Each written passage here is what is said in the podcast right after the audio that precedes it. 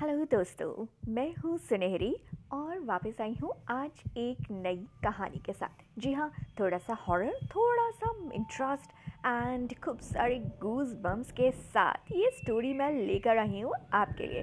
जी हाँ दोस्तों, आपको स्टोरी सुनाने से पहले मैं ये बताना चाहती हूँ कि ये स्टोरी मेरे एक फ्रेंड ने मुझे बताई थी। एंड ये स्टोरी उनके चाचा जी ने उनको बताई थी, उन्हीं के गाँव की एक फैमिली की आप बीती है ये कहानी।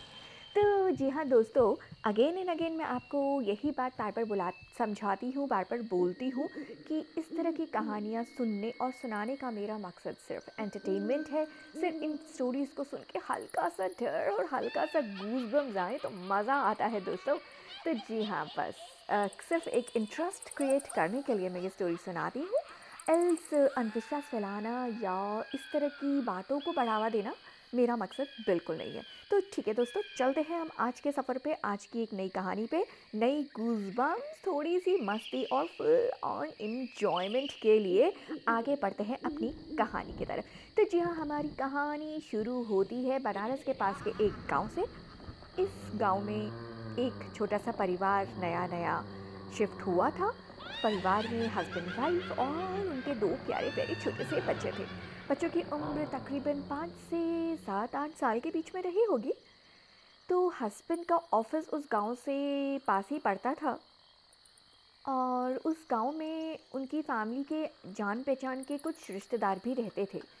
और हस्बैंड की जो ड्यूटी थी हस्बैंड को अपने ऑफ़िस ड्यूटी के चक्कर में हफ़्ता हफ़्ता दस दस दिन घर से बाहर रहना पड़ता था।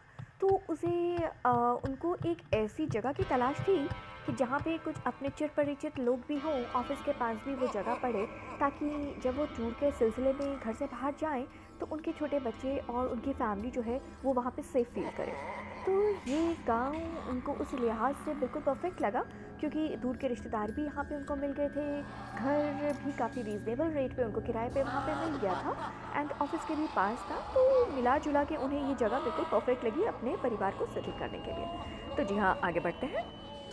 हस्बैंड कुछ ही टाइम हुआ था वहाँ पे उन लोगों को रहते हुए, अभी महीना भी शायद पूरा नहीं हुआ था एंड हस्बैंड को अगेन अपने ऑफ़िस के काम से टूर पे जाना पड़ा। एंड uh, क्योंकि गाँव नया था एंड मार्केट uh, भी गाँव के थोड़ा दूर पड़ती थी। रोज़ वहाँ पे सामान आपको रोज़मर्रा का नहीं मिलता था आपको सामान लेने के लिए uh, हर गुरुवार के गुरुवार हाट लगा करती थी जहाँ पे आपको हाट से सामान लाना होता था। सब्ज़ियाँ तो आपको गाँव से मिल जाती थी आराम से। लेकिन उसके अलावा के सामान के लिए वहाँ पे कोई एक लोकल मार्केट नहीं थी आसपास तो हाट बाज़ार में आपको जाके वो सामान लेना पड़ता था। तो जी हाँ एक गुरुवार की बात है थर्सडे की बात है। हस्बैंड टूर पे गया हुआ था एंड वाइफ अपने छोटे छोटे बच्चों के साथ घर पे थी। शाम का समय था लेकिन वाइफ को ज़रूरत महसूस हुई कि घर में राशन पानी भर लेना चाहिए वरना अगले हफ़्ते तक राशन पानी कम हो जाएगा। अपने दोनों छोटे छोटे बच्चों को घर में रहने के लिए बोल के जो उनकी मम्मी थी उनकी मम्मी हाट बाज़ार की तरफ़ चली गई राशन लेने के लिए। यहाँ पे मैं दोस्तों एक और बात बताना चाहूँगी कि गाँव के घरों में यूजुअली जो टॉयलेट्स होते हैं, शौचालय होते हैं बाथरूम्स होते हैं, वो घरों के अंदर नहीं होते। या तो आपको बैकयार्ड में मिलेंगे या कहीं अलग हट के थोड़ा बनाए जाते हैं। तो जी हाँ इनके घर में भी जो इनका वॉशरूम था, इनका बाथरूम था, वो पीछे के किचन गार्डन की तरफ़ पड़ता था। घर काफ़ी सुंदर था। आगे की साइड भी बहुत ही बेहतरीन प्यारा सा गार्डन था, जहाँ पे बहुत सारे पेड़ पौधे लगे हुए थे एंड पीछे का साइड भी किचन गार्डन सॉर्ट ऑफ़ था और बहुत ही खूबसूरत, बहुत अच्छे से इन्होंने मेंटेन कर लिया था उसको। काफ़ी सारी सब्ज़ियाँ वगैरह लगा के, फूलों की क्यारियाँ लगा के एंड एक कोने में वहाँ पे केले के पेड़ों का बंच हुआ करता था। काफ़ी बड़े बड़े केले के पेड़, क्योंकि जगह तो काफ़ी पुरानी थी दोस्तों ना तो काफ़ी बड़े बड़े जिसने पहले लगाया होगा। काफ़ी बड़े बड़े केले के पेड़ वहाँ पे थे। तो बहुत ही प्यारा सा माहौल था उस घर का, सब कुछ बहुत खूबसूरत। तो माँ ने अपने प्यारे बच्चों को बोला कि, बच्चों, मुझे हाट बाज़ार जाना होगा सामान लाने के लिए। तो क्या तुम दोनों आज यहाँ पे अकेले रहना, रह पाओगे? मैं शीघ्र ही, जल्दी से सारा सामान लेके फटाफट से वापस आ जाऊँगी। ज़्यादा समय नहीं लगेगा, तब तक तुम दोनों घर में खेलो और एक दूसरे का ध्यान रखना। ऐसा कहा कह के आ, उनकी जो माता जी थी मम्मी थी वो बच्चों को खाने पीने का सामान कुछ रख के ज़रूरत का सामान उनको दे के वो मार्केट के लिए निकल गई अपने हाथ के लिए निकल गई कि ज़रूरी सामान मैं लेकर आती हूँ। तो जी हाँ गई तो टाइम से थी लेकिन शॉपिंग करते समय मार्केट में राशन पानी सब्ज़ियाँ फल वल इकट्ठे करते करते रोज़मर्रा का सामान इकट्ठा करते करते कब जाने सात बज गए। सर्दियों का वो टाइम था और आप यकीन मानिए कि सर्दियों के टाइम में सात बजते बजते कितना घना अंधेरा हो जाता है। कोहरे की चादर चारों तरफ़ से आने लगती है। बनारस के आसपास का माहौल तो वैसे भी बहुत ठंडा कहा जाता है। तो जी हाँ काफ़ी ठंड वाला वो माहौल हो गया था एंड अपनी मम्मी के इंतज़ार में दोनों बच्चे घर के अंदर ही थे। अब उन्हें भी थोड़ा डर लगना शुरू हो गया था। क्योंकि देर काफ़ी होती जा रही थी और साए साए ठंड की हवाएँ चल रही थी, कोहरे की चादर चारों तरफ़ पसरती जा रही थी। भाई माहौल थोड़ा डरावना तो सच में हो चुका था। हवा इतनी तेज़ चल रही थी कि पेड़ पौधों के भी पत्ते बहुत शोर कर रहे थे।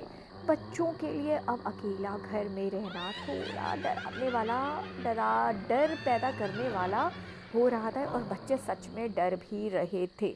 तो जैसा कि मैंने आपको बताया दोस्तों उस टाइम पे वॉशरूम्स घर से बाहर होते थे तो इनका भी वॉशरूम जो था आ, वो पीछे किचन गार्डन के पास केलों के जो पेड़ों का झुरमुट था वहाँ पे पड़ता था।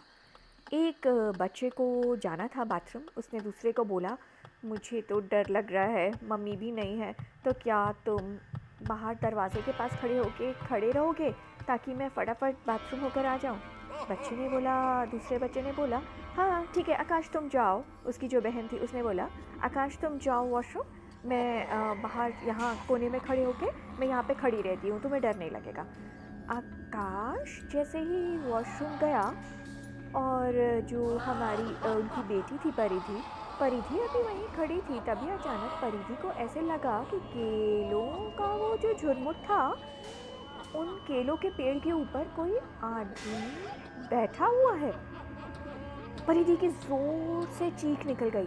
परिधि ने पलट के देखा तो हाँ सच में वहाँ पे कोई मानव आकृति थी जो पेड़ों के झुरमुट में छुप के बैठी हुई थी। परिधि ने ज़ोर से आकाश को चीख मारी। उसने ज़रूर, ज़ोर से बोला, आकाश, जल्दी वापस आओ, यहाँ कोई है। देखते ही देखते वो जो मानव आकृति थी उसने अपना मुँह खोला और घूर के परिधि की तरफ़ देखा। उसकी आँखें ऐसी लग रही थी, मानो आँखों में से आग निकल रही हो, और उसके बड़े बड़े दांत भी थे।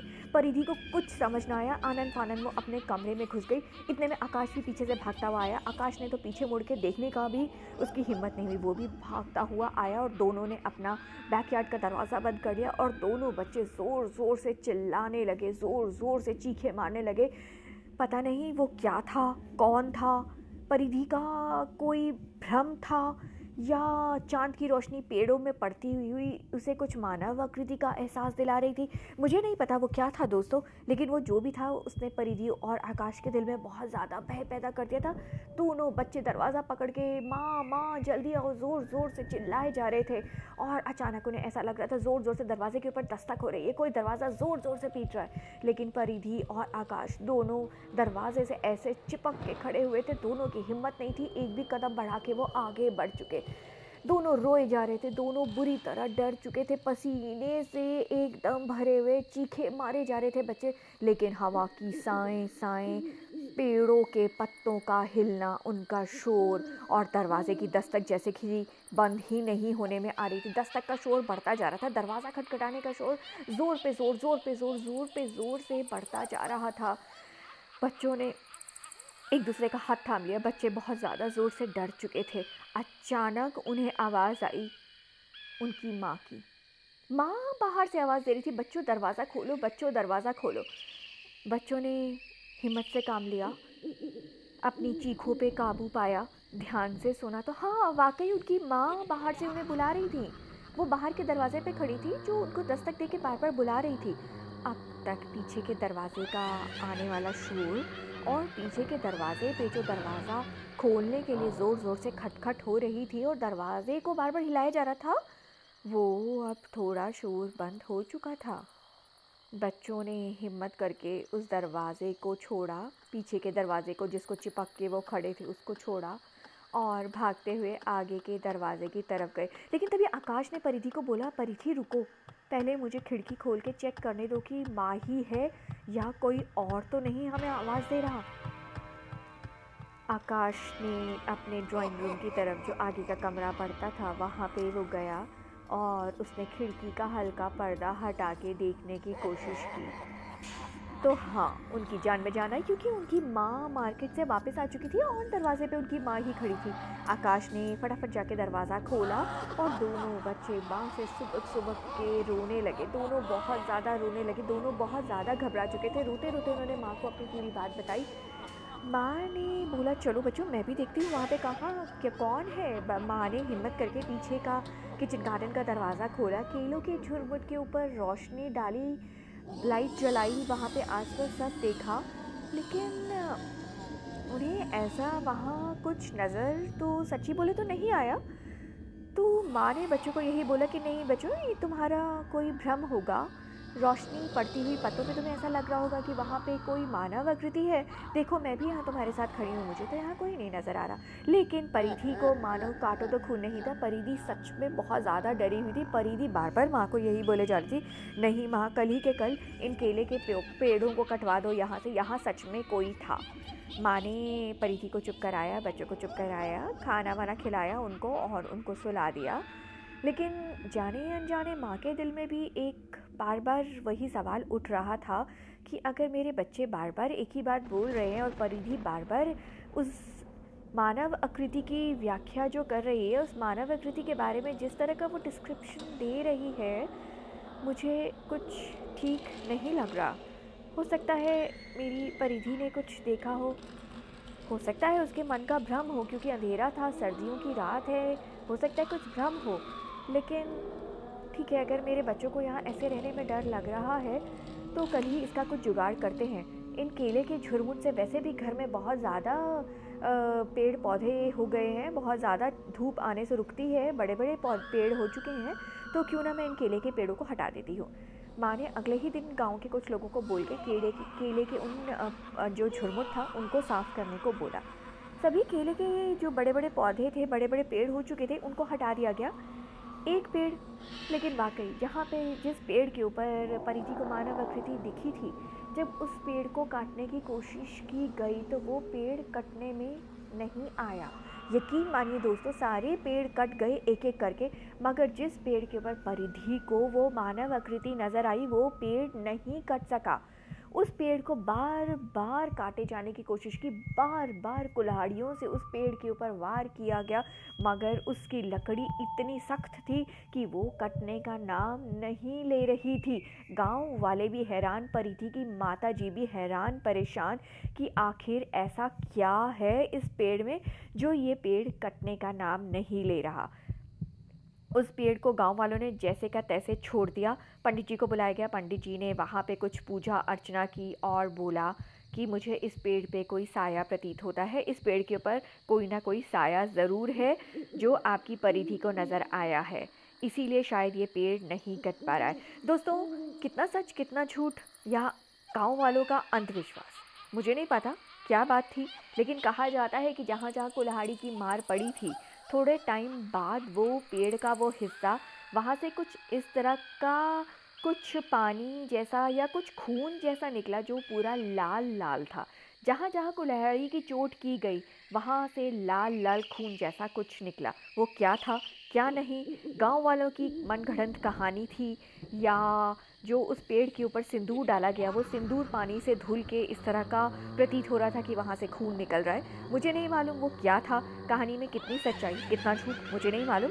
लेकिन हाँ जैसे ही परिधि के पापा टूर से वापस आए, उन्होंने बिना कुछ सोचे, बिना वक्त गंवाए उस घर को खाली कर दिया। कहा जाता है, गाँव का वो घर आज भी खाली है और वो केले का पेड़ आज भी वहाँ पे जियों का त्यों है। वो घर उसके बाद कभी बसा नहीं, ना वहाँ पे कोई रहने जा पाया, ना किसी ने रहने की वहाँ पे हिम्मत करी। क्योंकि जाने अनजाने ये बात सबको पता चल चुकी थी कि उस केले के पेड़ के ऊपर कोई साया ज़रूर है। कहा जाता है कि वो घर आज भी बंद पड़ा है काफ़ी वीरान स्थिति में है वो घर लेकिन वो केले का पेड़ जैसे का तैसा है। केले के, के पेड़ के ऊपर कभी फल नहीं आया लेकिन केले का पेड़ वैसे का वैसे ही बिना पानी के भी हरा भरा है। घर पूरा टूट चुका है मगर उस केले के पेड़ को कोई नुकसान नहीं पहुँचा दोस्तों। क्या सच क्या झूठ? फैसला अब आपके ऊपर। कहानी जैसी मैंने सुनी, आप बीती एक परिवार की, वो मैंने आपको सुनाई। आज परिधि और आकाश दोनों बड़े हो चुके हैं, लेकिन इस वाक्य को अभी भी भुला नहीं पाए हैं। अब दोनों शहर में रहते हैं, पूरा परिवार उनका शहर में रहता है, लेकिन उस घर में लौट के जाने की हिम्मत किसी की भी नहीं होती। यहाँ तक कि गाँव वाले भी अब उस घर के पास से निकलने में घबराते हैं। कितना सच, कितना झूठ, फैसला अब आपका। कहानी पसंद आए तो कमेंट करके ज़रूर मुझे बताइएगा दोस्तों। किस तरह की कहानी और सुनना चाहते हैं, वो भी मुझे आप कमेंट सेक्शन में बताइए। कहानी पसंद आए तो आगे शेयर करना ना भूलिए। एंड मैं आपको यकीन दिलाती हूँ कि ज़रूर अगले हफ़्ते फिर से जल्दी आऊँगी एक नई हॉन्टेड स्टोरी के साथ। तो जी हाँ ये थी एक आप बीती जो मैंने सुनी और आप तक पहुँचाई। और उम्मीद करती हूँ, आपको भी ये आप बीती ज़रूर पसंद आई होगी। Till then take care good bye bye bye